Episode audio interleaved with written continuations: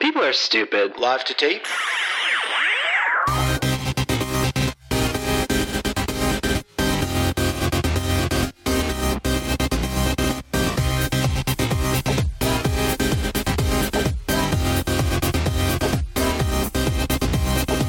Welcome to Millennial Season 5. I'm Andrew. I'm Laura. I'm Pamela.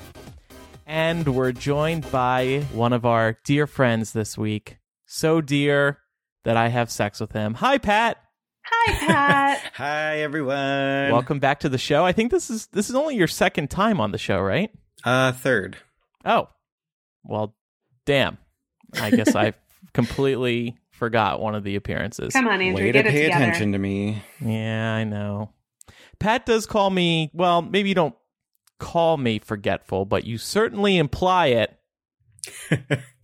This is true I do. But I mean, you'll get there eventually. What do you mean I'll get get where eventually? Remembering things. No, it's only going to get worse. It's only going to get worse. uh, yeah, I, I do, have to, do have to improve that. Anyway, how was everyone's New Year's Eve's? Laura, what did you do? Um, well, I actually dog sat for my parents because they spent New Year's Eve in Pensacola, Florida. So I was a real loser and just house sat for them because they have um, a special needs dog, we'll say. His name is Seamus. He's a total sweetheart. He is 70 pounds of incredibly anxious Carolina Plott hound. He's terrified of fireworks and he has some really weird stress behaviors that he exhibits when he hears fireworks, uh, such as shoving any random object he can find into any open toilet he can find. Oh my God. So I actually uh, put a picture of that up on my Instagram. So you can follow me on Instagram at LowMT and you can see that picture. Was Mark with you at least? Uh, no, but I ended Oh. up. So my brother came and did the late night duty, and then I got to leave early on in the evening so I could go be with Mark. Oh, okay. Yeah, so it was pretty fair, I thought. Mm-hmm. Aw, so you still got your midnight kiss. Did I? I don't remember. I might have been kind of drunk. I think we had mimosas. I don't remember. It was a good night. You don't remember, that is a sign of a good night. yeah. Pam, what did you do? I fell asleep like the What? old lady I am. What time did you fall asleep?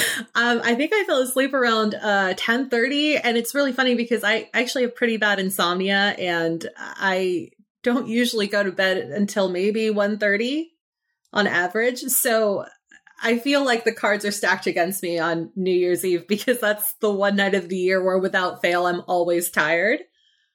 New year, new you. Exactly. Or did the insomnia return?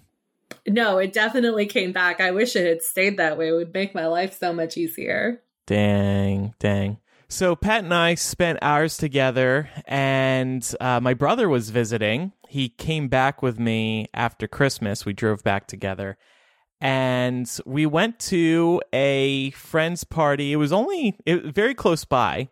Couple of gays who are friends of ours. They're Pat's friends. I don't have friends. They're Pat's friends. Um, They're your friends too. They love you. they are now. They are now. So they bought a condo in my neighborhood as well. Um, and we got to see it for the first time on New Year's Eve, and it was very nice. And so my brother came along to the party, and he obviously didn't know anyone there, but he was being a social butterfly anyway. He was hopping around to people and trying to bond over nerdy stuff, which I was actually impressed by. I was like, good for you. I would not go around at a party and try to make friends with people if I didn't know them and was probably never going to see them again. But so a couple hours into the party, he started talking to a girl. And this girl was so his type. Glasses, cute, little nerdy looking, like definitely the type of girl Ryan is into. And I, I took a I took a snap of the girl and Ryan talking and I sent it to my sister. And she agreed. She was like, Oh yeah, so his type. Um but so anyway, so Pat and I we were talking with our own friends and Ryan's doing his thing with this girl and they're talking for like a solid hour and they had just met and I was like, "Damn, okay, cool, that's good." And then midnight comes around and Ryan and the girl are standing to the right of me and Pat, and you know we do the countdown. And what does Ryan do? He goes in to kiss this girl he just started talking to 90 minutes ago. I was like, oh my god, that is so beautiful. I would never have the guts to do that. Yeah, Ryan's got some game. I gotta give yeah, it to he him. does. And then Pat, you saw him make another move. Yeah, at the end of the night, like before the girl was leaving, they were standing behind me, and I hear Ryan go, Hey, can I have something to remember the night by? And then they made out again. Oh oh my god. he's got some game, and I don't. I don't feel bad talking about this because then he went and tweeted it. I kissed a girl named Allie or whatever her name was. Meanwhile, he's got a girl up in New York that he's hooking up with. It like uh, this. This kid really gets around. Certainly more little than I did at twenty two. Yeah, right. He had a glow too. Did you notice that, Pat? He he was happy after that first kiss. oh, he was. And then he had like a beer before he went to bed once we got back. Like he was all, he was just great. I actually have another story about Ryan and and it's disgusting. So if you're eating, you might you might want to stop for a minute. Um so you know, he's got moves. He's he's very intelligent and he's a well-read person, but he's also still very immature for his age. He can be a bit of a slob. He doesn't really think about his future much. Uh, but so so one morning during his visit, I'm in my bathroom and I notice that the plunger is missing. So I go to the guest bathroom to look for it and it's there. I pick it up. There's a ring of shit left in its absence on the floor. I look at the Oh. inside of the plunger, shit all over it. I wanted to vomit. Oh no. Ryan, so and Ryan's Pat had already left for the day, but Ryan's sitting in my living room playing a video game, and he was having a great morning. He was like being all vocal while playing Red Dead Redemption 2. So I don't ask him if he used the plunger. It would just make things weird between us. So I asked Pat if he had seen Ryan grab it, and he said he used it while he was out. Um, so I decided to clean that damn plunger myself. I took wipes. I wiped off my brother's poop from the plunger. It was an awful way to start the new year. And then I also had to wipe up his shit off my floor. Ah, You are God. way too accommodating. I have three brothers, and I would never do that for any of them. three Right? brothers Me who I too. love dearly. I just didn't want to embarrass him and bring it up. I don't know. It just felt weird to talk about. I mean, normally open, as you know from the show, but I couldn't talk about my brother's shit. Look, you'll be a great dad one day because, you know, poop won't scare you. So there's that. Yeah. I, I thought I was done cleaning my brother's shit when he was like, you know, two. I'm just kind of shocked by this. I Right? uh, I always thought that you kind of like, you know, you clean your plunger every now and then, like after using it, and by virtue of there being so much water in the toilet, it kind of shocks me that there would be any residue coming off on a plunger. Right. That- and wouldn't you like swish it around in Yeah. there after it was good to like make sure there was nothing on it? exactly. That's what I do. I swish. That's the only way I usually clean it. But yeah, he didn't even think to do that. It must have been a disgusting poop. I mean, I heard the slashing for a while when you were walking Brooklyn, so oh no. Oh. like him trying to unplug it. oh, God. poor thing. oh, poor thing. poor me. Not poor him. uh, I I also took a social media break as I think I told everybody I was going to do at the end of the season four finale, and it went well. I actually didn't miss social media much. I was off for a solid ten days. Admittedly, by like day seven or eight, I was getting the itch to get back into it. Um, so I rejoined on New Year's Eve just so I could kind of participate in all the excitement. Did anybody else take a social media break? kind of. I didn't actually delete any apps, but I just didn't use them for the most part, which was nice. I took a break from Twitter and Facebook. So I just kept Instagram.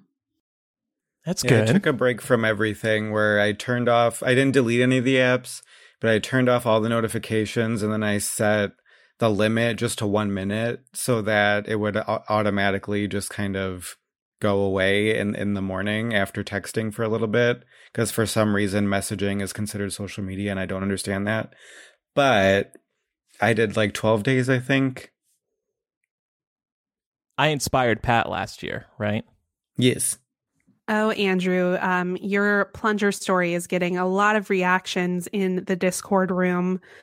Um, as a reminder Mm. to our listeners, five and ten dollar patron Patreons get access to the Millennial Discord, which is an exclusive place where you can live chat with us all the time, but most importantly, while we're live streaming. Um, Kaylee says, "Really glad I'm only trying to make food and not actually eating it yet." Frez says, "Thanks for ruining my McMuffin." Megan says, "Swish and flick that plunger." Haley says, "Haley says Andrew doesn't want to embarrass Ryan. Also, Andrew talks about him on this podcast." well, if it's good material for the show, I'm embarrassing. I don't I don't care. It's worth it here. and thanks to everyone who is joining us in the Discord right now. So hello to Victor, Kaylee, Kayla, Megan, um, JY, Kaylee, Frez, Megan. I think there's two Megans. Uh, yeah, that's all that's in there right now. Frez, I owe you a McMuffin. yeah, I apologize. you really do. so um I think I also said this at the at the end of last year. I was planning on not re-downloading the Facebook app following my social media break. I still have not re-downloaded the app and I haven't missed it. And what I also found which has surprised me is that I'm f- thinking about Facebook less. I didn't get onto Facebook on my desktop top computer until about 11:30 12 today because I had simply forgotten that Facebook existed. Without getting those notifications, it just kind of slipped into the back of my memory. And I kind of noticed that over the weekend as well. I wasn't checking it as often because I'm I'm not on my laptop much over the weekend. And it, it's just really nice to check in on Facebook a lot less because I'll get into these Facebook vortexes where I will just keep scrolling, scrolling, scrolling down that damn feed. Mm. And you know you see the personal post but also like the articles really distract me. I'll start jumping into new york times pieces and i'll be reading about trump and then i'll be getting pissed off it does feel nice not having the facebook app on my phone and i don't think i'm bringing it back laura how much time have you spent in your red panda panda onesie that i bought you Not nearly enough. To be Oh, that's so perfectly honest with you, I mean, I've I've definitely worn it on a few occasions. Um, Mhm. but we have actually been having an unusually warm winter here in the Atlanta area.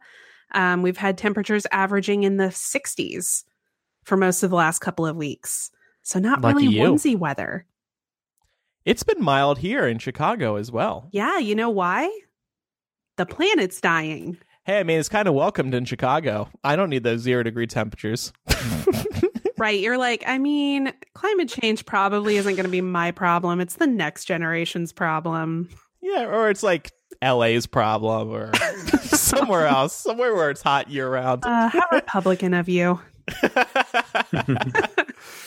well, there are a lot of Republicans down in Florida, and that it's definitely affecting them. So, anyway, Pam, you had something special happen over the break as well, didn't you? Oh, you would think. So, uh, my sister got married, but she got married in April and didn't tell us until this last month. Oh God! What? yeah. the note here just says sister got married, so I assume Yep. what happened? so, um, and and it's actually kind of funny because, well, we're going to keep it amongst the millennial family because not very many people know and they're trying to keep it that way. But my sister's been dating this lovely guy, love of her life, for about four years now. They met the first year of college, and he's actually from Cyprus and he was out here playing on a basketball scholarship. And he graduated in April from Fresno State, and his student visa ran out. So they got married before he went back to Cyprus so he could play pro basketball in the European League and still be able to come back. Hmm. Yeah. So, were you pissed? Was your family no, pissed? we were all just really shocked, and apparently the only person who knew we we had no idea he could actually keep a secret was our littlest brother, and he knew because they needed a witness to go with them to the courthouse, and they lived together in San Luis Obispo, where they're both going to university. Wow. We were like, you can actually keep a secret. He's like, yeah, you guys all doubted me, but I've known for months. Aw. He's not wrong. That's So, cute. why did they keep it secret though? He has a really big family out in Cyprus Ah. and they're super Greek. And they felt bad because everybody always thought that they were going to have a big wedding. And I think somewhere down the line, when she finishes nursing school and he's ready to retire from basketball, they do want to do that. But they just felt like there was no way he was going to be able to come back if they didn't get married right away. So they kept it a secret because they felt bad about not doing anything bigger. Mm, got you. Hmm. Yeah, but they're still really young. She just turned 23 and he's the same age, so. Oh, Does this- Get you Mhm. out of purchasing a wedding gift because I would use this as an excuse to not. Well, my sister has made it very clear that while she loves him and it, he's the love of her life and she's the love of his and they're going to spend the rest of their lives together, she doesn't feel like she's really married because she wants a wedding ceremony in a church. Mm. Um, but also, I told her because we know that they're probably going to do it out in Cyprus. My gift to them is my presence there. it's going to be super pricey to fly out there. well, it sounds like everybody had an eventful New Year's. Kissing, poop, early to bed, surprise marriages, no red panda action. I didn't say that. okay. uh, my apologies. I just assumed. Do you want to share with us this clip you came across, Laura? Yeah. So this is something that just really tickled me over the break. Um, we all know and love uh, our local news stations, especially when they have those like infamous fails. I don't know if any of you have ever watched the compilations of like all the awkward, cringy moments that happen on local news affiliates. But there was a particularly bad one um, over the last week where uh, tragically a police officer was killed in the line of duty and her local news station was honoring her and unfortunately the newscaster completely butchered her name in the worst and quite frankly most hilarious way possible um, i couldn't stop laughing at it so i figured we would play it here on the show And hundreds gathered today to say their final goodbyes to this fallen Louisville police officer, D.D. Megadoodoo. gathered today to One more say time. Final goodbyes to this fallen Louisville police officer, D.D. Mega Megadoodoo. DD Mega Doo Doo. and for the record um, I, I don't know the correct pronunciation of the last name, but it's not. it's definitely not Mega Doo Doo. It's spelled like M E G A D O H T or something like Hmm. that. So my guess would be that it, it's Mega Doe or something along those lines. But clearly, this was a flustered newscaster who was caught up in the moment and had not really done the prep work that should have been done before reading this. Um, Yeah. so this is one of those cases where, like, yes, of course, this is a tragedy. It's th- this is horrific, and we definitely feel for that officer's family.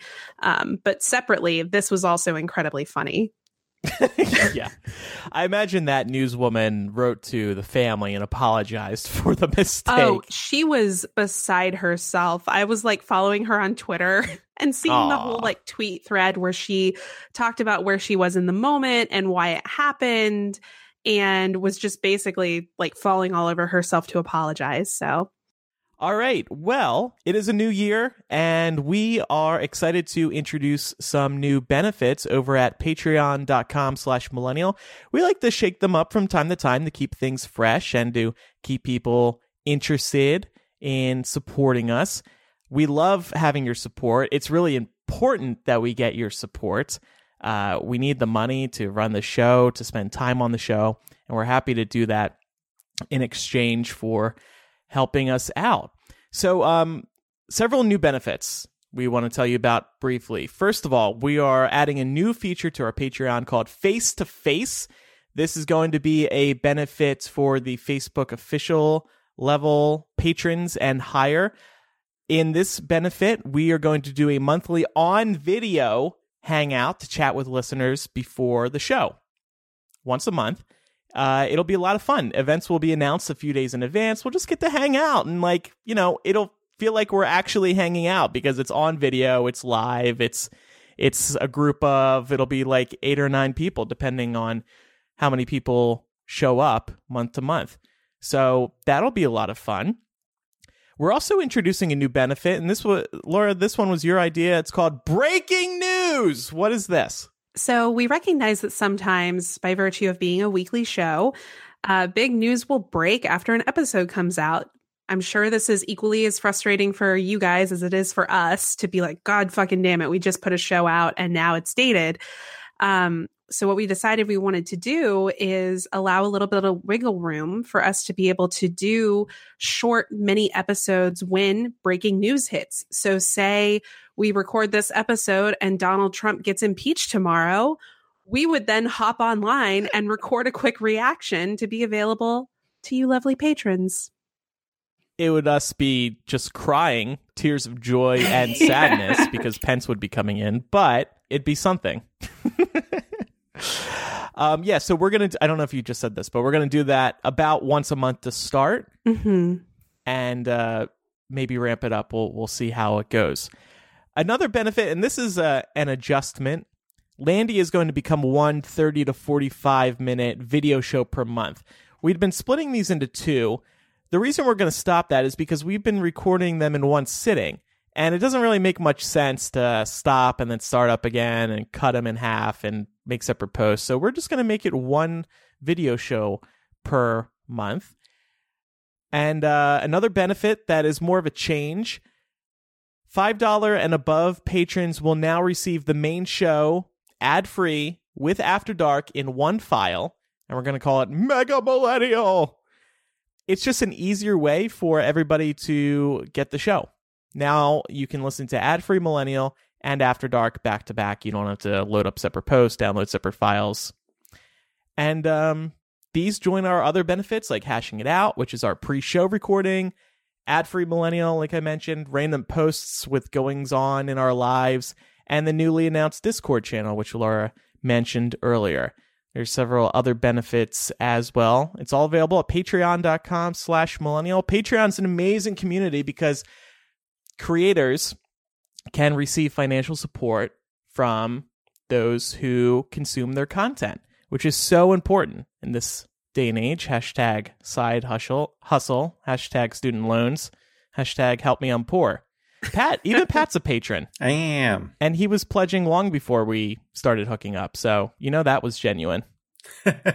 Only $5, though. No matter what amount you pledge, we are eternally grateful. So, thank you. All right. Before we dive into this week's AP choice, we wanted to hear a brief word from one of our sponsors, Rothy's. They're the company that's making insanely comfortable and stylish flats from recycled plastic water bottles. I've had my Rothy's for a few months now, and they pair easily with so many of my outfits, and I can feel good about wearing them because they're sustainable. Rothy's is the everyday flat for life on the go. It's stylish and classic and comes in four styles the flat, the point, the loafer, and the sneaker for women and girls. The color and pattern selection is amazing, and they're constantly updating colors and patterns because they sell out so quick. These are also royal approved. Meghan Markle slipped on her Rothy's on her recent Australian tour with Prince Harry, and they have been flying off the shelves ever since. And it'll blow your mind that they're made from recycled plastic water bottles because they're the softest shoe you'll put on your feet. You can feel good about these because Rothy's has already recycled almost 20 million plastic bottles by making these shoes. And for an added bonus, these are machine washable and come out of the washer always looking brand spanking new. I love my Rothy's and I know you will too. Right now, Rothy's has an amazing deal for our listeners. Use code MILL to get free shipping with no minimum purchase. You'll also get free returns and exchanges on your shoes, but trust me, you won't want to return these. Go to rothys.com, that's R O T H Y S.com, and enter code M I L L to get your new favorite pair of flats and free shipping. It's a no brainer. These shoes are comfortable, stylish, and sustainable. Go get yourself a pair today. Rothys.com, promo code M I L L. Get this deal while it lasts. So, since Pat is here, speaking of Patreon, uh, we did an AMA for Facebook official patrons. We said, What do you want to know about our relationship? Let's open up for them, Pat. Okay. And uh, Pat actually requested that he not see the questions that were submitted. He wants to be surprised for some reason. And because I don't donate ten dollars, I can't see him. Yeah, but I could have given you the questions if you wanted. Eh. All right. Well, uh, here's the first question, and I'll just direct it to you, Pat. And Laura and Pam, if you have anything to add to this, please feel free to jump in if you need to press us further or anything. Oh, don't worry, it. we will. so Stephanie asks, "What is the most romantic thing you have done for each other?" Watched Brooklyn while you've been gone. and is that romantic because it saves me money? Yeah, so then you can buy me a present. No, that's super romantic because he's trusting you with the life of his dog. Yeah. You know? Exactly. And to devote the time, you know, you have to stay home, stay at my place. You have to make sure you're home by a certain time. You have to be up in the morning. You have to take them out. Walking isn't, you know, th- that much fun, especially in the winter months. So yeah, I would say that's romantic. Yeah, and I also like I love cooking for you too, so Pat is a good cook. What is the romant- most romantic thing I've done for you? Shit. I'm almost feeling guilty. I think I buy you good gifts. Is that romantic? I mean, yeah. I've hooked Pat up with trips and stuff. Like I took him to the Wizarding World of Harry Potter. He's absolutely obsessed with Harry Potter. I mean, that's pretty romantic Yeah? to me. Yeah. That's probably one of your most favorite things we've done, right? Oh, yeah, for sure. Yeah. I just like I don't think any I don't know, like real relationships aren't like the movies. Like I don't think there's any like massive grand gestures that everyday people do. Mhm. So like it's weird to think about it, you know. You know, I will also say we never really went through the extreme lovey-dovey phase. Like there's no, been that's true, yeah. there's been moments of that, but for whatever reason, maybe because we started as friends and we were just friends and didn't see it as a relationship early on, we were never like Oh my god, you're the best thing that's ever happened to me. Like I guess there's been some of that, but it hasn't been like all the time over text and shit like that. Mhm. Right. Well, like what's something small that the other person does for you that you're very grateful for? Like for me, one of the nicer things my ex-boyfriend used to do was he would pick up my coffee cups if I would leave them around the house and would just wash them and hmm. not make a big deal out of it. I always thought that was very sweet. Yeah. Well, along those lines, Pat is a very good caretaker of my place. He's over here every weekend, and like he said, he'll take care of Brooklyn when need be. He'll take care of my place. He'll cook. He'll keep things tidy because he knows I'm neurotic. Um, yeah, so I think I think the little things definitely add up. But I, I fail to be like, oh, the most romantic thing because we've never been that extreme lovey dovey, like I said. No, and I think it's like I think at least something to me that's like in my mind it's kind of romantic is that like you didn't try to like fight me when I wanted you to meet my parents or anything like you were just like okay yeah let's do it. Yeah, and I, I, mean I know you were Mhm. nervous and like very like Mm. internally freaking out but you didn't like weren't like oh they're not going to like me I don't want to do this kind of a thing. Yeah, that's an example of doing something for somebody because you know it's important to them. Even if you Right. don't want to do it, you're doing it anyway because you know it matters to them. And that's kind of romantic in a way, I guess. Yeah, for sure. Yeah. Pat doesn't like flowers. He's told me this multiple times as well. So there have not been flowers. I hate flowers. What's the point? They're just going to die. Jared says, question for Pat, is there something about Andrew that you absolutely love about him, but Andrew hates that thing about himself? I love your smile and I know you hate it, but Aw. What? You I- hate your smile?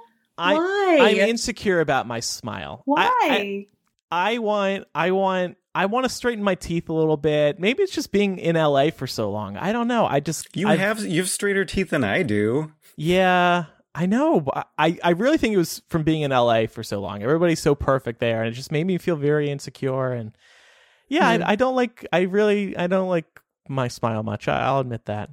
But that's good to hear, Pat. Well, flip it around. What about me? You complain your butt's too big. Sometimes, yeah. Why do you think your butt's too big? So it just gets in the way sometimes. Then it doesn't fit in jeans right. Oh, like they to don't this. make men's jeans for guys with butts. They just You think that all jeans nobody has an ass, and then I have to buy the waist a lot bigger in order to fit my butt. But then you have all that extra fabric on top. Yeah, that sounds Gotta invest in a good tailor like all us other girls. right. He's got a bubble butt. This is this is what this is good for porn. If you ever wanted to pursue a, a porn career, Nobody wants to look at a pale glow in the dark kid. I actually literally thought he was a ghost a couple days ago. I was like, "Whoa, what is that very white thing over there?" It's not my fault. SP says, Love having Pat on the show. So when Andrew was lamenting on an earlier episode how he is done with the dating scene and staying with Patrick, is Pat sharing the same sentiment? Public podcaster celebrity Andrew and public podcaster Patrick seem like a much more even pairing than Andrew's previous partner.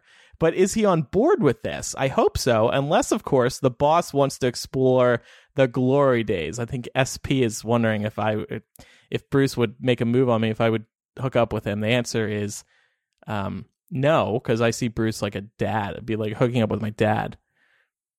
So, Pat, are you ready to stick with me forever? yeah, I think so. I've never been somebody like I take any relationship I've been in seriously, which I think I've said it before. I've only had one other boyfriend before. You are the second one.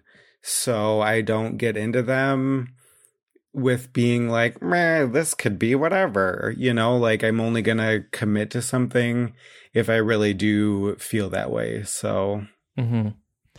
Pat was very moved, ladies, by my remarks a few weeks ago when I said, I think I'm just going to settle down with Pat. It's always a nice thing to hear. You get Yeah. the stability, you know? Well, Mhm. especially when there was that ho Andrew for a while. Yeah. Pat, I've got to say, you tamed the beast. But yeah, I no, I, I meant what I said. I just actually, you can thank Richard for this, Pat. He kind of put it into my head because he had said to me, like, "Yeah, I'm just gonna settle down with Matt. That's it. I'm done with this dating shit." And ever since he said that, I've I've thought about that a lot, and I'm like, yeah, because I I don't think things can get any better than Pat. And before your head Mhm. explodes from the ego boost, um, you know, all relationships are going to have problems, but I feel like with this relationship, we can work through any potential issues unless you change or cheat. Pat's very quirky and he's funny and he's funny when he's drunk. He's just an entertaining person. well, and like you said, like every every relationship has its up and ups and downs, and we're definitely still in that like psychological honeymoon phase where they say psychologically that lasts between like a year and a half to two years. hmm So we're still in there, and that's usually when shit gets real. Is like after that when like real stuff happens, and you might actually have a big fight. Because we've never had like a big fight. Like we've irritated each other or pissed each other off at a few points, but Mhm.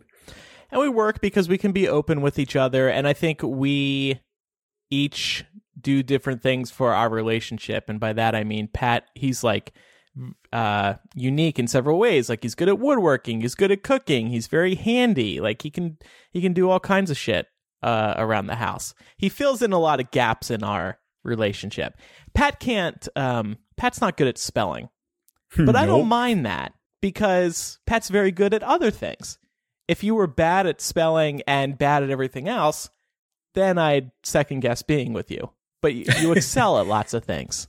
I like I'm also really bad at colors, so Well, that's understandable. yeah, it's because my eyes are broken, but still. They're not broken. I enjoy helping the handicap as well. This makes me feel like I'm a good person by Oh telling him my what color things are. And I appreciate it. Yeah.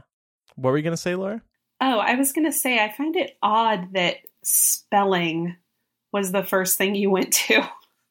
like, That it's, he's bad at? yeah, like, is that like on your checklist of things? Like, is it must be good, spe- must be a good speller? Well, when it comes up like every other day, it's fresh in your mind. oh, like via text message and stuff. right, right. Yeah, there's certain words I will never get. Like, definitely, I can never spell that word. Don't know why. It'll never happen. I mean, at least it's not like tree. True. Well, but but he spelled profit P R O P H E T as P R O F I T, and you know, I forgot that there were two different spellings of profit. mm, right, right. And look, it's I I'm not mad about it because he's very good at other things. he's not a total idiot. Unless it comes to geography, that's another thing I'm terrible at. Oh God, he's so bad at that too. Anyway, but I I love everything about you, even even your issues. What what you we each prepared a question for each other. What is yours to me? Um, what does your life plan of a long term relationship look like? Is this your way of asking me if you can move into my place? No, no, just like like from now to like eighty years is too long because then we'd be a hundred. Um, I don't know, sixty years. Like where where where does that look like? Well, I still don't want to get married. Is that a problem?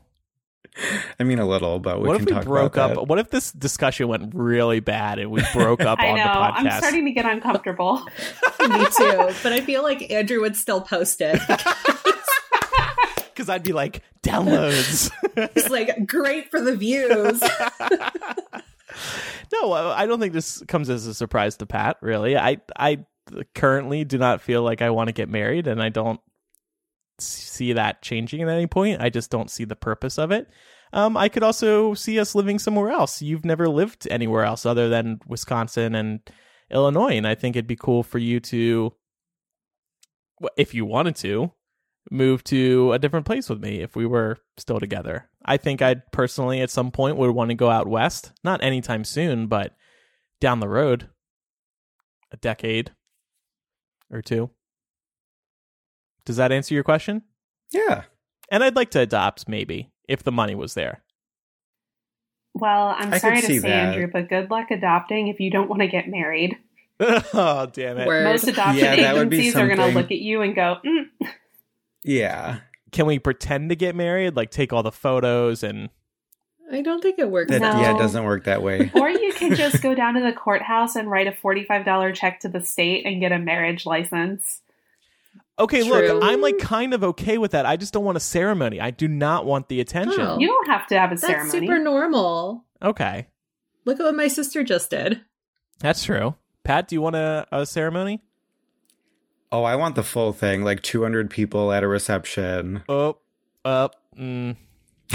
Can somebody sub for me? I call out. no, but sick. like I want, yeah, I want to like have. I mean, obviously get married, but then have the kids because I, I would not want to have kids if I didn't have a spouse. Um, just to Yeah. protect the kids, if that makes sense. yeah. And I'm the sugar daddy in this relationship. Um, if it was really important to you, I would consider getting married with a ceremony. See? And that's how compromise works. Oh. Laura, I feel like we're marriage I know. Maybe maybe you settle on having a smaller ceremony. Yeah, can we meet in the Mhm. middle? Like, You said 200, I'm saying zero. So maybe you have a small church ceremony if that's what Pat wants, and you have Mm-mm. a big ass party. That's the best part. Yeah, I really just want over. the party. Like some, yeah, you can have invite 10 people to the ceremony, but then I want the big party. Okay, that that makes me feel a little better. I don't I don't want a big ceremony. Do you even know 200 people you would want at the wedding? there would be at least 100 in just my family. Ah, and they would all I want to go to a feel gay that. wedding. well, I, I mean, I have some that I would be like, you're not invited, and I don't care how much drama that causes. But Mhm. All right. also, I'll- you would have to be the one to propose. So who knows how long this would be because I refuse to pro- propose again. do you want to uh, tell the listeners about that? You don't well, have at to. one, with my last boyfriend, we were together for six years, and after three, we did get engaged. And then we were engaged for two years, and then we called that off, and we're together for one more year before we broke up. he proposed to his ex in Times Square. Ooh. Talk about grand Yeah. gestures. I know. But it's also so sad. I feel bad that the engagement was called off. Like that's It was just too. It was way too early. Like we were 22, yeah. and back then, and with knowing my ex and how immature that he is and was then, like it definitely was a dumb move. I know Mhm. that now. Mm. Yeah. Well, when you're young, you make decisions you regret when you're older. Yeah, definitely. Like I know it wasn't the right move now, so that's what matters. Yeah. You know, I must apologize. Uh, uh, we started the show noting that I am forgetful, and here it comes again. I thought your ex told you no during the proposal. You proposed and no. he said no. Okay. That makes me feel a little less bad. Because that would have been awkward if you're in Times Square down on one knee and you're proposing and he's like, uh, no, I'm going to go get a hot dog. Oh. And then all the no, like no. awkward costume people come up and try to comfort you. right. Like, oh my god. Crying on that creepy Elmo. yeah, Elmo's shoulder. You go try to like kiss the naked cowboy to try to get some love from a man. And uh, Pat, final question to you: What's one stupid little thing I should change about myself? I mean, I don't think you should change anything for me. You have to want to change it on your own. But is there something I do that bothers you that you really wish I would change? There's one thing, and it's just really dumb, and it's just kind of annoying, but it's not something I can overlook, or it is something I can overlook. There's, and it's so dumb. It's really, really dumb. So prepare yourself. Um, when you drink hot drinks, instead of just taking a drink, you take like a thousand little slurpy sips, Oh my fucking god! and that's And? annoying. Why? Because I'm going like. Yeah, but there's like 10 short little ones in a row. what? I've never realized this ever. Okay, well, See I, how dumb it is? yeah, I guess I'll be self conscious about this from now until the end of time. Because I'll just be like, oh, just take a full mouthful. well, it's hot. That's why I'm not taking a full mouthful. Wow, interesting. All right, well, I'll work on that for you. well, I'm sure I have something stupid and little too, right? Um, hmm, hmm, hmm, hmm. Okay, here's something, and this is stupid like yours. When we're like scrolling through Netflix or iTunes or something, every other movie, Pat goes, I love that movie. Oh, I love that movie. I love her. Oh, I love him. It's like you don't love all of these people. Stop. You're lying. Okay, okay. Is it true? I do do that uh, for sure. Every fucking movie. No, you don't love all these. it's mainly because I want you to see these things that are great because you don't watch things. That's another thing. Pat insists that I watch old things, and I do not want to watch old things because they are old. I want to watch new things so I can talk about them on this program and on Hypable. But like classics that he's never seen, like, um, like Pretty Woman, never seen. Oh, but see, that's timely because there's a Pretty Woman musical on Broadway now. There you go, Pat. I fixed your problem. Yeah, you Which got to is be like kind Pam. of how I got him to watch Moulin Rouge for the first time. yeah, if you can spin it as being relevant today, then then maybe I will. There's just there's just obviously so much so many old shows and movies to watch. There's not enough time to to catch up on it all. So why even bother starting? so there you go. That was uh, a discussion about our relationship. I will um, be uh, rethinking this whole thing. Oh, shut the fuck up. I'm kidding.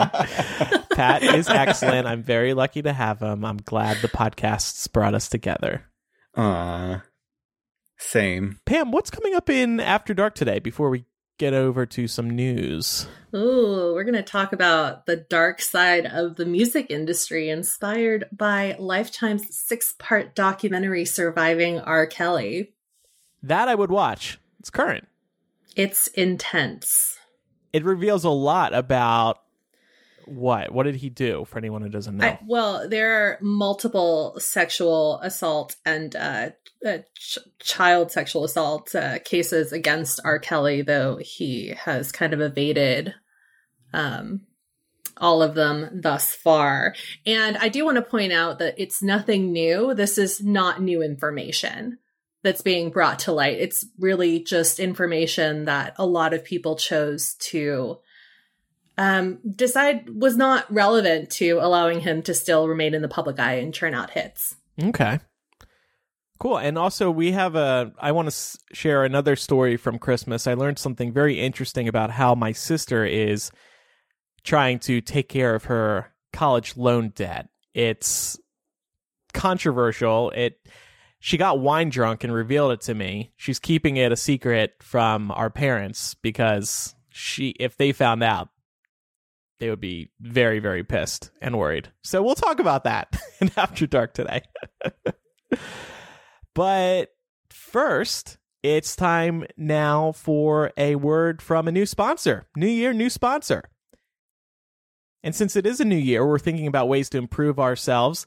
This year, make health and wellness a top priority with the help of Care of. They are a monthly subscription vitamin service that can help improve your skin, boost your energy levels, get more sleep, or generally be more healthy. What's amazing about Care of is that they help you create a personalized vitamin routine that meets your health goals. Here's how it works. You visit takecareof.com and you take their fun five minute online quiz that asks you about your diet, health goals, and lifestyle choices. Then Care of recommends various vitamins based on your answers. It's just like taking a BuzzFeed personality quiz. You can order them all or just a few, and then Care of will mail you a 30 day supply of these vitamins. And as if that wasn't enough of a unique package, they come delivered in a daily vitamin pack and they're all printed with your name on it. You'll get this box you can keep on your kitchen counter, and each day you pull out a pill pack. They're actually fun to take because they got your name on it. They got a little fun fact or a quote or a daily challenge. They're they're they're adorable.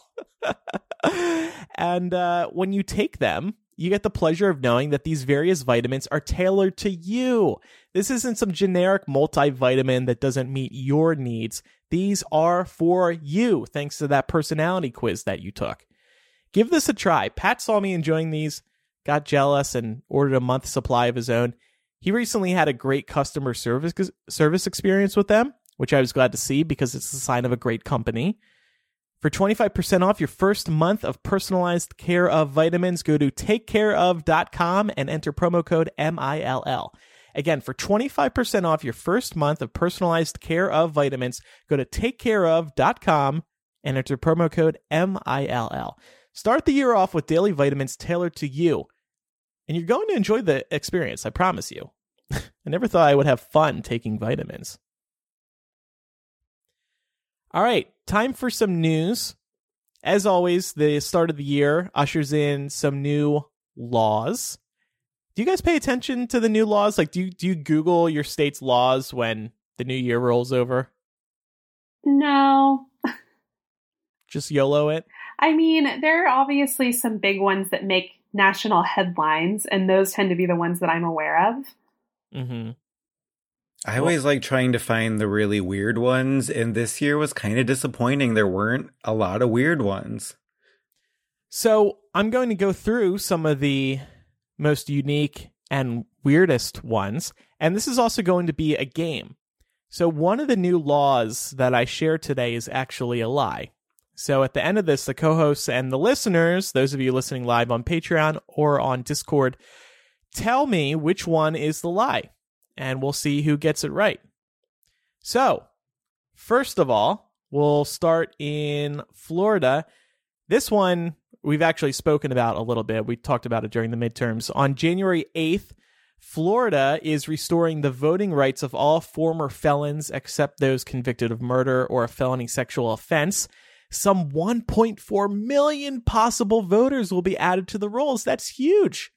That's an addition that could have a significant effect on elections in the swing state. So that's a big deal. And it'll be very interesting to see if that affects uh, voting in 2020. Oh, I think it will.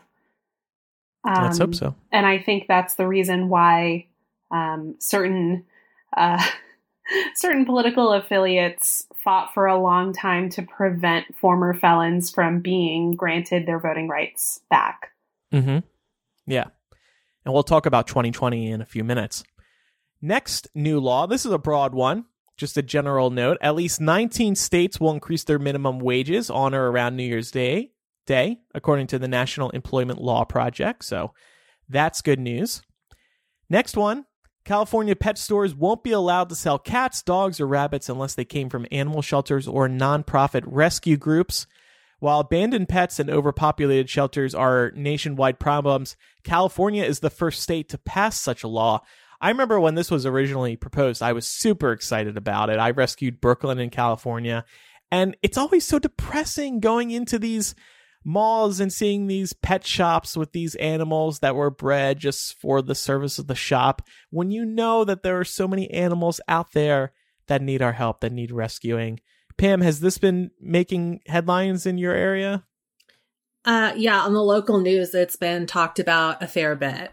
And I also rescued my dog Jasper, who came from a puppy mill, which is, you know, Oh. where dogs are bred to be sold. And it was a really bad situation. Oh, So a lot of those places are not always the best conditions either for dogs. yeah. So I'm love that I'm loving that California is doing this and discouraging um, puppy mills. Yes, hashtag adopt, don't shop. Also in California, your driver's license no longer needs to have a traditional binary gender gender preference. Same option is now available for birth certificates in New York. In Mississippi, it's no longer possible to buy hard liquor at liquor stores on Sundays.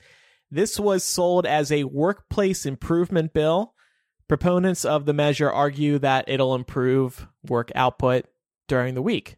I hate states with stupid ass liquor laws, and Mississippi is diving into it as well. Well, it's really because of Jesus. Let's be Ah. honest. Jesus said, Thou shalt not drink hard liquor on Sundays. Correct. yeah, look at Utah. Next one. This is another weird one. And Pat, this applies to us. If you love to hunt but hate wearing bright orange, Illinois law- lawmakers have got your back. A new bill expands the color options for hunting from the standard blaze orange to the equally bright blaze pink. Probably can't see it anyway, so. What does it matter to you? no, I feel like this has been a thing, like in some states, anyways, where there's like, I mean, I know the pink camo can be like just fashion for women, but I feel like there are some states that have used this before too. So, Seems stupid to me. yeah. This is another nationwide one.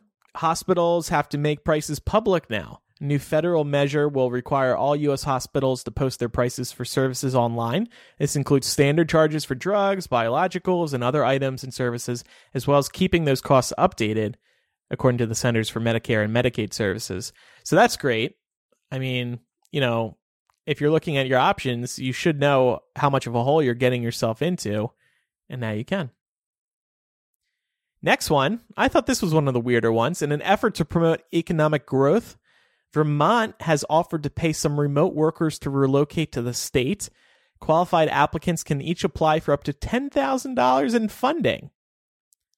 Pam, you you work from home a lot of the time. Would you relocate to Vermont for 10,000 bucks? I mean, for $10,000, that sounds like a good deal to me. Be in Bernie country. yeah, I was going to say, but it's Vermont. That's true. And Vermont knows they're Vermont, and that's why they're giving you $10,000 to go. it's a small state, though. I feel like I could get out quick if I needed a break. Could you imagine taking their 10 It's grand and like running? California, where you could drive like eight hours in any direction and you're still in California. yeah, yeah. I thought that was cool though to encourage people to move. I mean, a lot of us now do work from home these days, and if you know ten thousand dollars is not is nothing in the long run, you're gonna pay that back in taxes in just a few years, and and not just your your yearly taxes, but taxes in the economy. So I think it's a cool idea. And finally, in Ohio, one of the most why new laws of the year A new state law requires students to be able to write in cursive by the end of fifth grade. This has been a state by state issue, um, but it's not a part of Common Core. We all learned curves, cursive in school, right? hmm Yeah. Mm-hmm. It's so useless, though.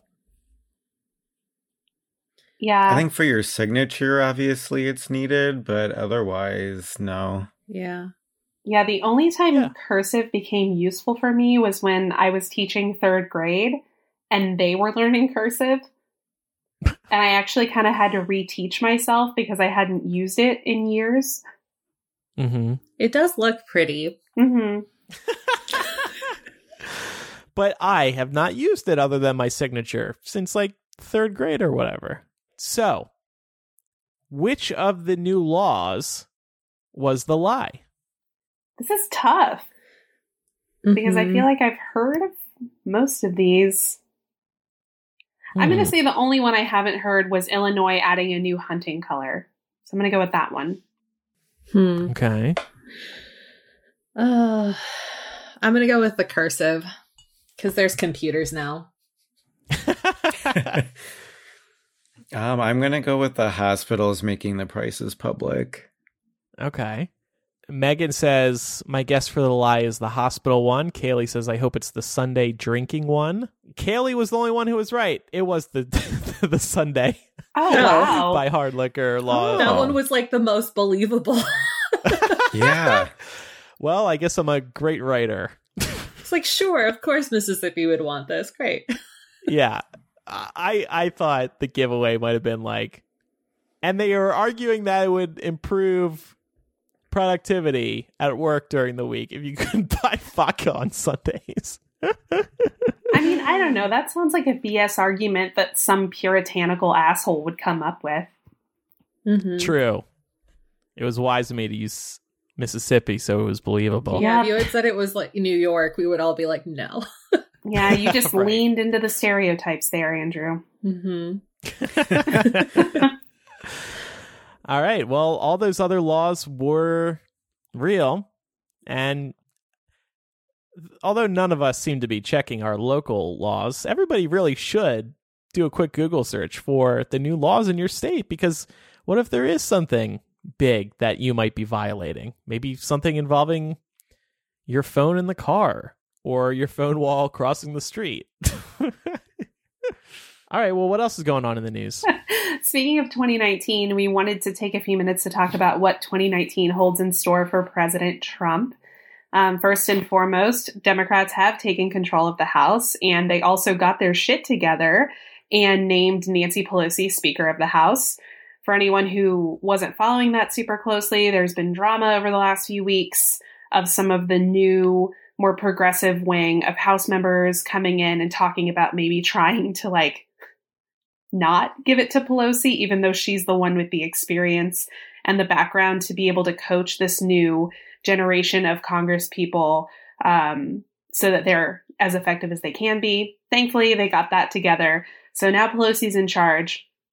My favorite thing about this is before the election last year, an extra $129 million was approved for the House to allow hiring of extra staff and attorneys which was presumably to continue Trump's charade of investigating Hillary. And now Pelosi and the Democrats have that money. Um, and they are using it to hire criminal lawyers for a potential probe into Trump and the Trump Foundation and everything surrounding him. Amazing Yes. I know. It's just, it's sweet justice. And it really shows this dumbass really thought there was going to be a red wave, like he was talking about leading up to the election. He was certain that Mhm. they were going to hold on to the House. And then as soon as they lost it, he was like, oh, well, we kept the Senate. So that's all that really matters. Not really, Donnie, because impeachment starts in the House. um, also, we've seen some 2020 contenders beginning to reveal themselves, primarily Elizabeth Warren, uh, or as Donald Trump calls her, Pocahontas. Um, She is running a pre- what she calls a presidential probe to try and figure out if she's going to run, but she's running. Oh, People yeah. don't people don't speculate about running for president publicly like this and then not run. So she's running. Um, there's been some rumors about Mitt Romney potentially trying to primary Donald Trump um, and take the the Republican nomination in 2020. We'll see how that goes. Um, I also think Joe Biden is probably, you know, going to toss his hat in the ring officially here soon. But I wanted to see if everyone on the panel could predict someone apart from Warren and Romney and I suppose Biden who will throw their hat into the ring in 2019. Does anybody have any thoughts? I think that Paul Ryan is going to. Ugh. Okay. Mm. Well, that's a good I think choice that's because the only reason down. why he quote unquote like retired early because he's still really young. I just have a feeling that that's going to be his plan. Mhm. Ugh, that's horrifying to me. I I'm hoping that he's just going to fuck off to the private sector. But I think you're Yeah. probably right, Pat. Yeah. Especially because I is being like the Wisconsin people, like I don't think Scott Walker's going to try to run again, so it just makes sense that he would, Paul Ryan would. Hmm. A- another juicy rumor is Trump's outgoing UN ambassador Nikki Haley, because that departure seemed very surprising. hmm So I I would love that one. It seems very hard to imagine someone a, a Republican actually trying to run against Trump. It, would just send this country into a tailspin, I think, and it wouldn't benefit Trump. Obviously, it wouldn't benefit the person who was uh, running against him for the Republican nomination. So I just cannot see that happening on the Dem side. Kamala Harris, uh, Cory Booker. Those two seem to be running. Yeah. Uh, but I don't really feel anybody yet. I can feel Joe. And there was this report from the New York Times today saying he's been telling people that he sees himself as the Democrats' best hope in 2020. And I agree with that. Hmm. I don't know. He's the only. I don't know if he is the Democrats' best hope. Don't get me wrong. I would vote for Biden. I'd vote for anyone, really, over Trump. um, so, like, let's be clear. Pretty much, who like, short of the Democrats doing something stupid like nominating Dwayne the Rock Johnson, uh, they've got me right. Um, but Biden, he's still so close to the Obama legacy, and whether it's whether it's right or wrong, a lot of people who were connected to the Obamas spent a long time trying to run from the Obama legacy um, because there's still a lot of butthurt about that, especially in the middle of the country, which is part of the reason why we lost in 2016. So I don't know. But then again, he does have the old white du- dude thing going for him, which seems to be what this country prefers. So Mhm. he might have he's also that. very. He's also very likable. hmm I mean, even e- even though he's old, and that is a concern of mine concerning him. Um, people of all ages really like him. I mean, people were very taken with his relationship with Barack. hmm Definitely were. I am all I'm hopeful for Harris. That would be like Mhm. my dream candidate, to be honest with you. But I'm not Mhm. sure the Democrats are going to think that she's quite ready for prime time yet. So we'll see. Um, something else to look forward to is that Robert Mueller's grand jury just got a six month extension. They don't grant six month extensions to grand juries unless there's something substantial the grand jury has been able to demonstrate that they're uh, cracking into. So keep keep an eye out, I guess. Watch this space. Oh, I'm Um, so tired of watching this space. I but know. I'll try. But I think 29 I think because that's 6 months, I mean it's going to expire again this year. So hopefully they're able to get it wrapped up within that period of time. And I would like for each one of us to predict one person that we think is going to be indicted in the Mueller investigation this year. Don Jr. Yeah. hundred percent. yeah, that was mine too. Yeah. it's his turn. Mhm. Your turn in that revolving door of indictments. And I think also, and I don't know if it's a 2019 thing or if it's an ever thing, but I'm I'm having some feelings about Mike Pence simply because I don't think you can be that close to Trump's orbit and not have gotten some of this smear on you. Mm-hmm. Mm. That could be wishful thinking, but I'm going to disagree. I think he's purposely kept himself very separate from. He's Trump definitely been opponents. laying low. Yeah, and even during the election, he seemed very uninvolved with what the rest of the Trumps were up to. I mean, in terms of the public facing version of Mike Pence, yes, mm-hmm. but that doesn't really have any bearing on what involvement he might have had behind the scenes. True. Yeah, that's true. And finally, I'd like us all to predict in 2019 do we think Trump is going to be impeached? Will he resign or will he remain untouched by Mueller's investigation? Ooh, that's a tough one to predict. Damn. He's definitely not going to resign. He's got too big of an ego for that. You don't think so? I Yeah, feel like I don't I think he would. I feel like he might if he feels like it would save him because being impeached would be too embarrassing. Maybe I'm giving him too much credit. I feel like he's got to be forced out. That's the only way that he would leave before the end of the term. Yeah, I, I agree. So my thought is I think I, I'm kind of feeling somewhere between what Pat and Pam are saying. I think he might be forced to resign, kind of like a la Hmm. Nixon. Uh, I could very much Mhm. see if Senate Republicans think that he's going to cost them in 2020, and if this investigation becomes any more damning than it already is, I could see them coming to him and being like, "Hey, you need to resign, or we're going to impeach your ass." On the other hand, I could see him resigning and making a sort of plea deal. If anything comes out of the Mueller investigation that implicates he and his family, I could see him using a resignation as a bargaining chip to save everybody from criminal penalty. Like basically saying, I'll get the fuck out of here, just leave us alone. But you yeah, know how really psycho and full too. of uh, you know how psycho and full of himself he is. He's going to go down swinging. I think he will. He will not do such a thing, Laura. I mean, I think it's going to be ugly. Don't get me wrong. I could very Mhm. much see him coming out and saying, Listen, I'm resigning in order to keep my family safe, but I didn't actually do anything wrong.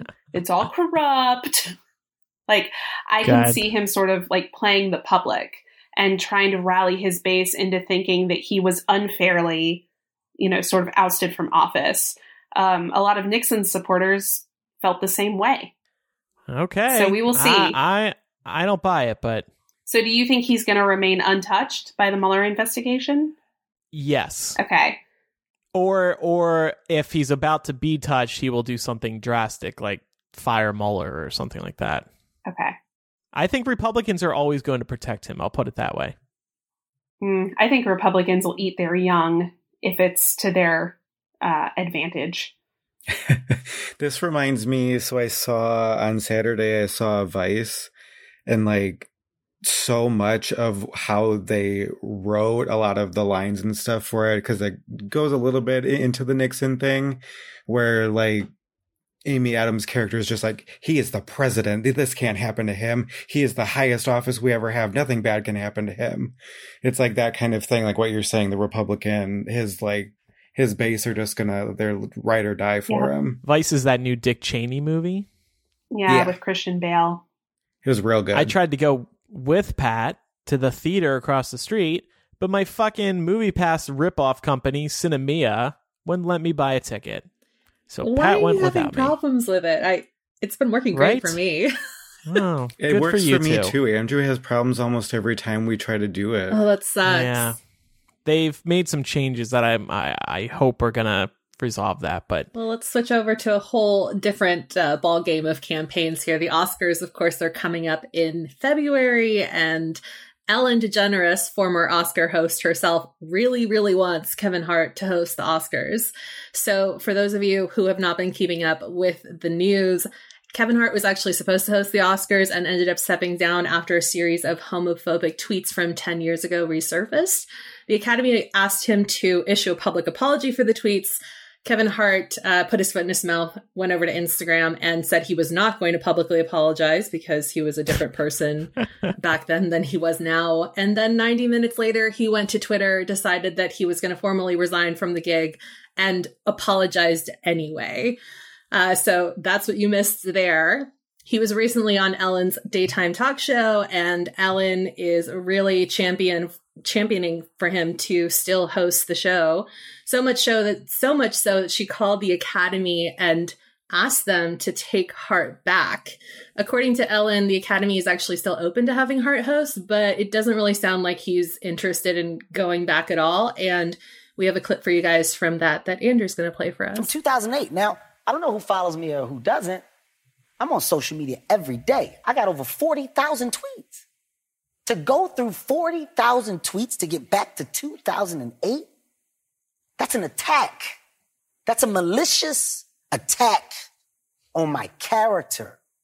That's an attack to end me. That's not an attack to just stop the Oscars. This is what I want people to understand. That's an attack to end me.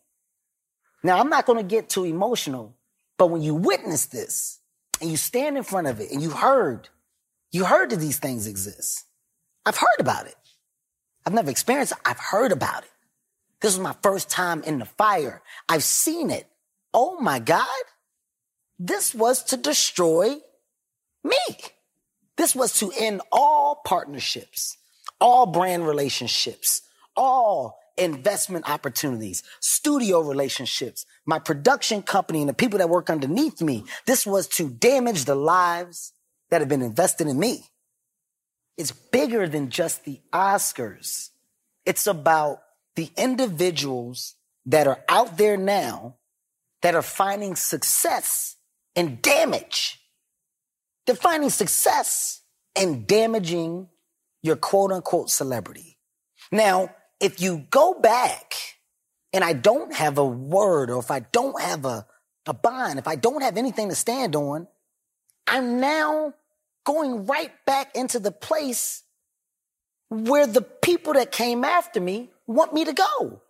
They, they, there is no, there, somebody has to take a stand against the, the quote unquote trolls. You have to. So Ellen goes on to agree with him that these people are trolls who are coming after Kevin Hart. And Kevin Hart started that clip being like, you had to have planned to have done this. You had to have gone back through 40,000 tweets to find those tweets. That is not what people did. They went to Twitter and used their very simple advanced search tool. They typed in Kevin Hart's Twitter handle and they typed in the word gay. And instantly, they could easily see all of his tweets in which he uses the word gay or fag. Some of the tweets uh, you look like a gay version of Chris Brown. Put a shirt on, fag. That was from 2010, not that long ago. Um, yo, what the fuck is going on with Wayne 215 and all this gay shit? Look how gay H. Goodspeed looks when he sleeps. It looks like he's dreaming about whistling.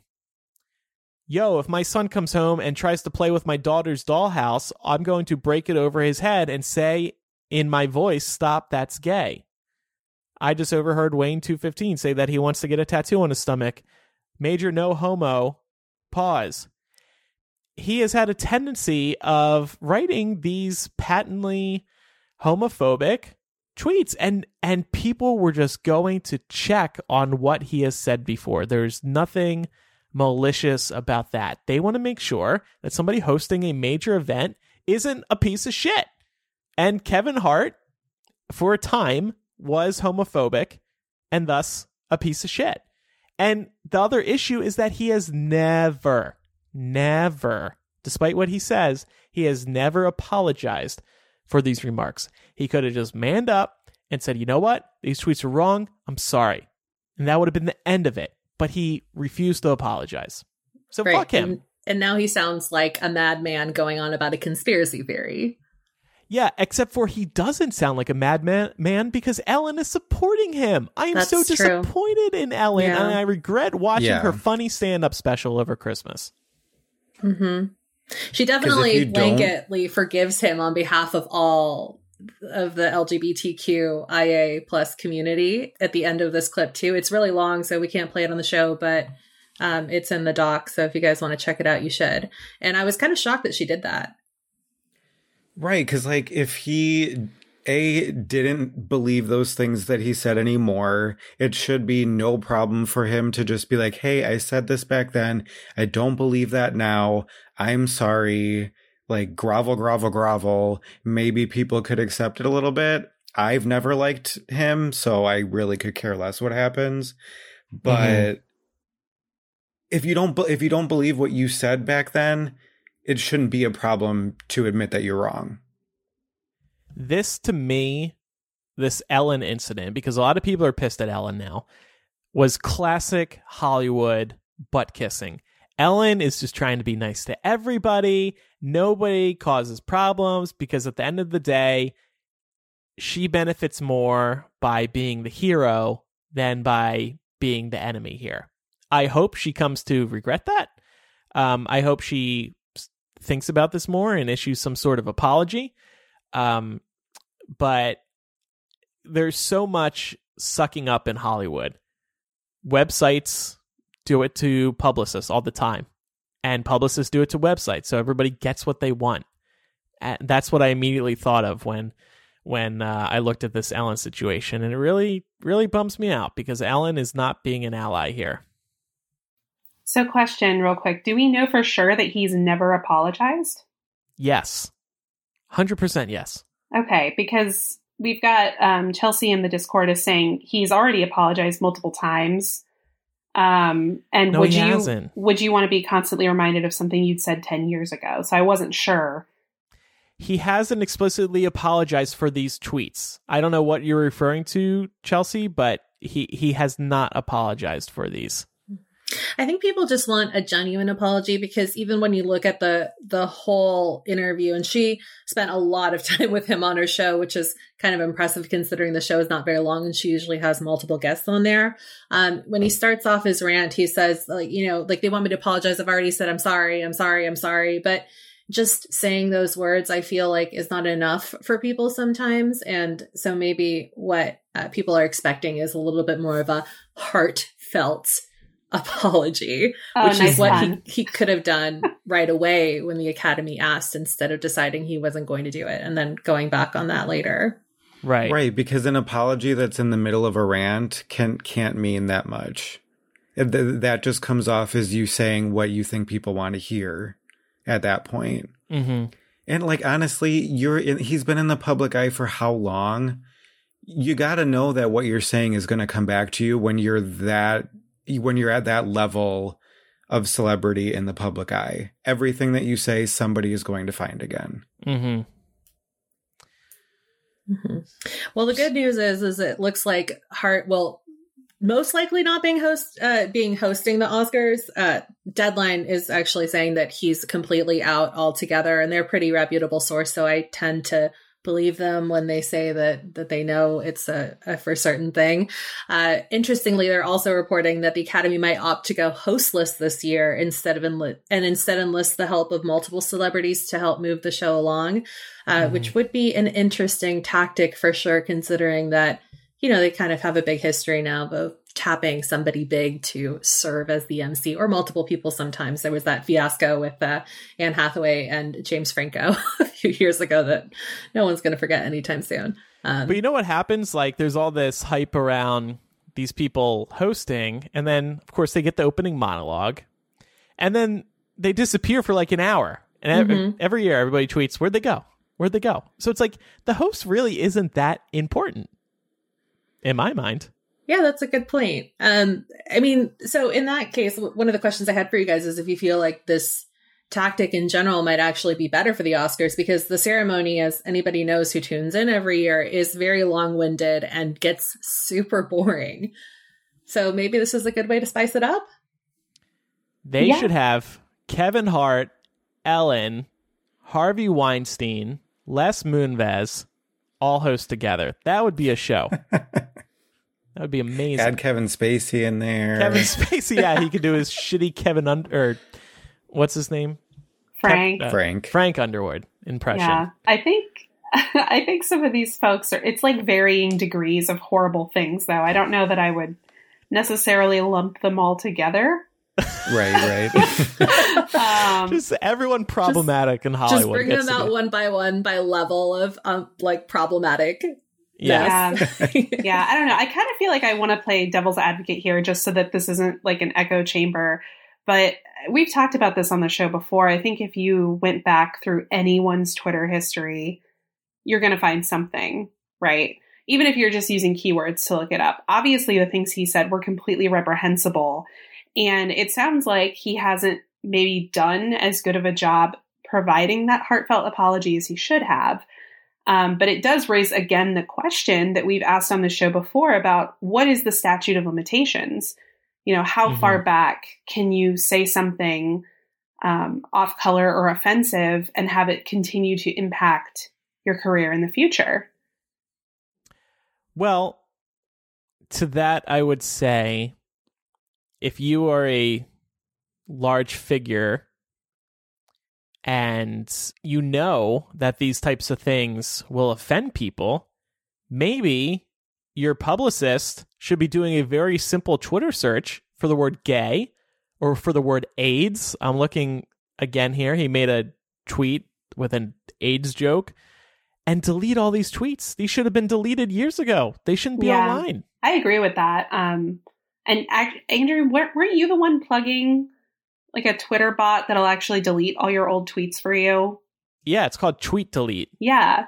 I think Automatic- something like that's a great idea because comedy, even bad jokes, right? Like, obviously, hearing the tweets that he wrote, there was nothing funny about those. They were really poor jokes and they were in poor taste. Um, but even if you do make a good joke, comedy doesn't always age well. Right. So, just from a brand perspective, it seems like it would be beneficial to ensure that you're not leaving old stuff floating around on the internet for people to bring up years and years later. I don't know. I Yeah. feel I feel conflicted because there are a lot of stand-up comedians, including Ellen, by the way, Mhm. um, who have touched on dark topics in their past that they might not joke about now. So I guess from that perspective, I to that might explain why Ellen is trying to forgive Kevin Hart. Maybe because Yeah. she feels like there's some stuff she said in the past that she wouldn't necessarily like for people to be using against her now. Yeah. And I'm also just trying not to like I don't know, trying to voice a different perspective. Mhm. And I think that that's important too. I think to answer your question for me, um, i- it's more the actions that speak louder that you do after you change as a person because I think change is natural for humans and it's not right if he felt some type of way, you know, eight years ago. But if, you know, since that point, that person has done, um, you know, more to educate themselves and be more of a, an ally, uh, then I, I think I would be more inclined to forgive that because I think Exactly. that it is a slippery slope that we're kind of going down right now where we hmm don't allow people to rehabilitate into you know decent human beings and obviously there's exceptions to that there's some things that are completely unforgivable but i i always hope that people have the ability to change Yeah. I don't doubt that Kevin Hart has evolved. My issue, and this is my final point on this, is that he's handled this whole situation poorly. He refused to apologize initially. No matter how you read his Ellen interview, that didn't go over well either. None of this has been going over well. You know how Hollywood works. If if you leave offensive things online and then you get a big gig like the Oscars and those tweets then go viral, you need to just say, I am sorry. I am sorry sorry for hurting people with these fag remarks, with these AIDS remarks, with these gay jokes. It it you just need to say sorry and and then you would have been hosting the Oscars. yeah, I agree with you. mm-hmm. so much of this could have been uh, sort of it could have become kind of a one day news cycle thing if he had just handled it in a more sensitive way Right. Right. And he's still talking about it. I saw the other day on uh, television that he's going to be on, I think, Good Morning America on Wednesday, and they're already plugging that he's going to be talking about his Oscar stint. So it's going to do wonders, I guess, for the movie he's got out. Yeah, exactly. That's why he's not So- he's not get, able to get away from this situation because he's tied into Exactly. that new movie. It's a blessing and a Cranston. curse. Yeah. By the way, speaking of hosting award shows, Andy Samberg and Sandra Oh did a great job of hosting the Golden Globes this past Sunday. Pat and I had a nice time. We ordered Pizza Hut. We got wine drunk. I had an entire pizza and half of a Pizza Hut cookie cake. I could not fall asleep last night because I was so painfully full for hours. Uh, that's another thing Pat will criticize me for. I'll sometimes eat too much. Right, Dave? I just want you to not die early of just overeating. Thank you. I appreciate that. That said, I will have two Chick fil A sandwiches tomorrow when I go see my psychiatrist. anyway, time now for a word from our final sponsor of the week. And like our earlier sponsor, I use these guys daily Harry's. When my brother was here, we were discussing Harry's because he was in awe at how affordable they are. He had noticed the great prices while we were at Target. Him, Pat, and I, we went, went and did a little shopping. And he was comparing Harry's to the other razors. And he said to me, Why was I ever buying those other guys? It's true. They really are more affordable. And if being smarter with your personal finances is one of your New Year's resolutions, Harry's can help you there. They can save you about $100 a year if you're a regular shaver because Harry's replacement cartridges are just $2 each. I love Harry's because they are the perfect blend of quality and price. You get that weighted handle, you get the five blade razor, you get shaving gel that smells and feels good. It doesn't smell like your dad's shaving gel. It it smells new and fresh and millennial-ish. It's the perfect package, and I can't imagine shaving with anyone else. I've been using Harry's for years now, and I'll never switch to anyone else. This is it. I'm with Harry's. Harry's will keep you looking fine in 2019. Thanks to Harry's, my brother Ryan had a nice smooth face for that midnight kiss. Get a $13 value trial set that comes with everything you need for a close, comfortable shave. You get the weighted ergonomic handle. You get the five blade razor with a lubricating strip and trimmer blade. You get a rich lathering shave gel. And you get a travel blade cover so you can take it on the go. Listeners of our show can redeem their trial set at harrys.com slash millennial. Make sure you go to harrys.com slash millennial to redeem your offer and let them know we sent you to help support the show. And as Laura once adorably said after one of these ads, get Harry's and you won't be Harry. That's right. Time now for surprise. Surprise, bitch! Hello. Kirsten, surprise, bitch, it's Millennial. How are you? Shit. I'm doing well. How are you? Good, good. What are you up to this evening? Um, I'm sitting here reading Lord of the Rings. Yo, that's Ooh. nerdy as hell. Good for you. Which part are you on? Uh, right now, um, Gandalf just fell into the pit at Khazad Dûm. Oh no. Oh boy. Okay. Are, are we near the uh, you shall not pass part? Uh, that is the you Yeah. shall not pass part. Yeah. That's awesome. Can you tell I haven't read the books? How was your your New Year's?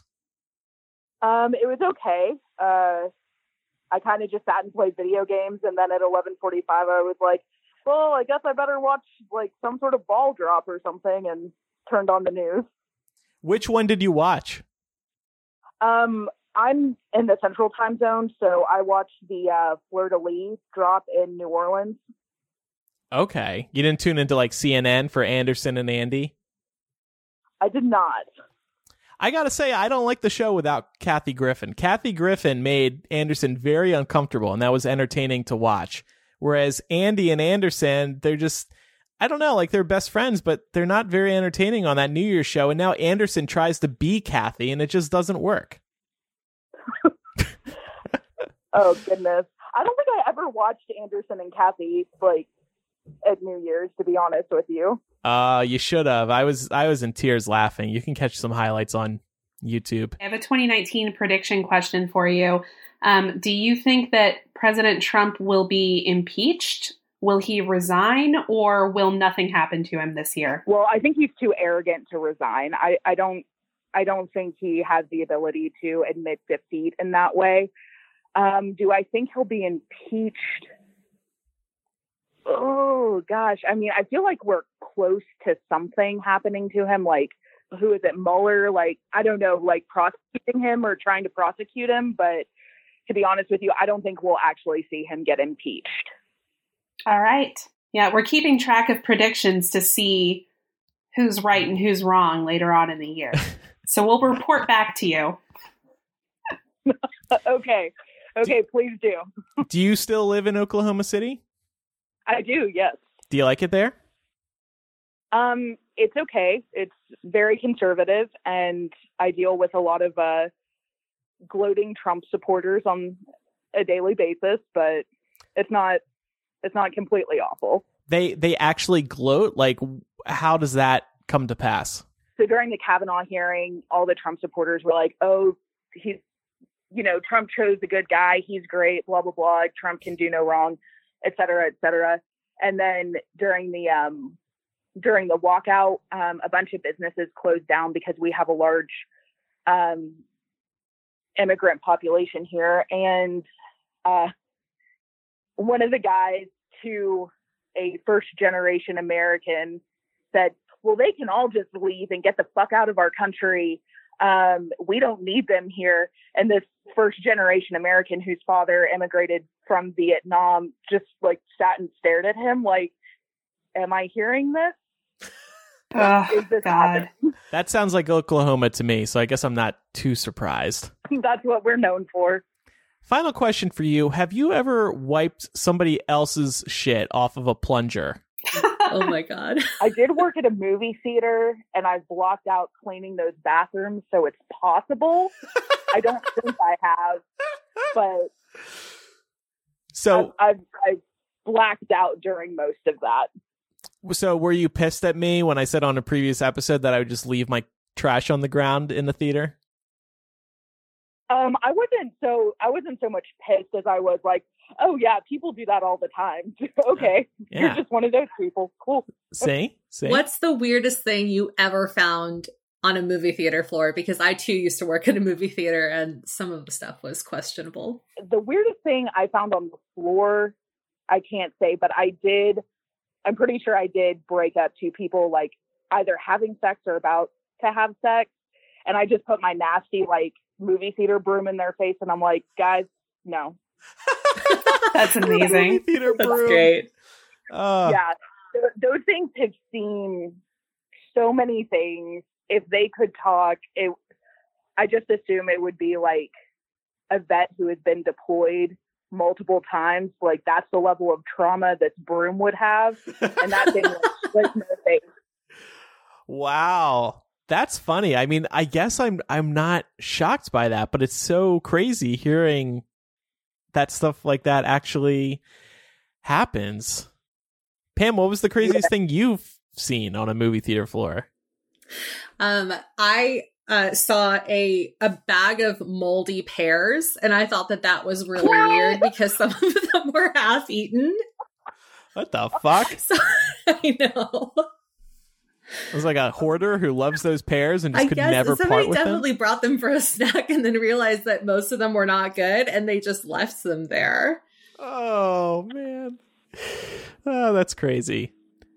I'm just picturing someone like digging through their like movie bag where they brought all their snacks and they like just pull out these pears and they're like, oh, I completely forgot I had these and throw them over their shoulder. Like, Yeah. exactly. All right, Kirsten, we'll let you go. You can continue reading Lord of the Rings. Thanks for your support and have a good night. thanks. It was great talking to y'all. You too. Bye. Bye. But All right. So to wrap up today's episode, it's time to make some recommendations. We each have one prepared. Pat, what is yours? My recommendation, I just discovered it. I don't know if it was just put on Netflix or not. Who knows, but I'm obsessed with the Great British Baking Show. because it's one of those shows that is it just makes my soul deeply, deeply, deeply, deeply, deeply happy whenever it's on because it's just so wholesome and I love baking and they bake and they're British and they're just so nice to each other. But there is now a master class which has a few seasons under its belt already. Mm-hmm. But it's the two main judges, so Mary Berry and Paul Hollywood, doing their versions of all the signature bakes or the showstoppers, stuff like that.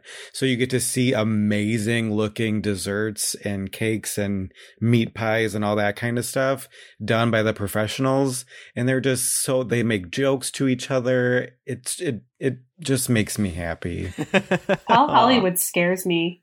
I feel like if he was in my kitchen while I was baking, I would just be so self conscious. You should watch this because he's really nice and him and Mary will like joke and he'll like sneak scoops of ice cream behind her back and then she'll like scold him Oh, and be like, so You're worse than the little kids. It's it's really, really good. So I recommend, and I'm sorry, Pat, for bringing this up while you were on the on this episode, but I couldn't think of anything else this week. This just stuck out stood out to me. Oatly mm-hmm. oat milk. So we actually came across this together at a local breakfast place that we adore, and this local breakfast place like hates dairy, hates it. So so they have Oatly oat milk there, and this milk is freaking, or should I say, nut juice, is freaking delicious. It just adds this delightful sweetness to your coffee. And I ended up buying a pint of it. Target sells it. And I just love putting it in my coffee. It really hits the spot. It it really blends with coffee nicely. So check out Oatly oat milk. And again, Pat, I'm sorry. Also buy dairy milk, everybody. Um, I am also late to the party on my recommendation. I'm recommending uh, Hue Lights, the Philips ones. I have recently started slowly converting my home over to a uh, Google Home. So I've got my Chromecast, and I'm going to be getting um, their actual like home base soon.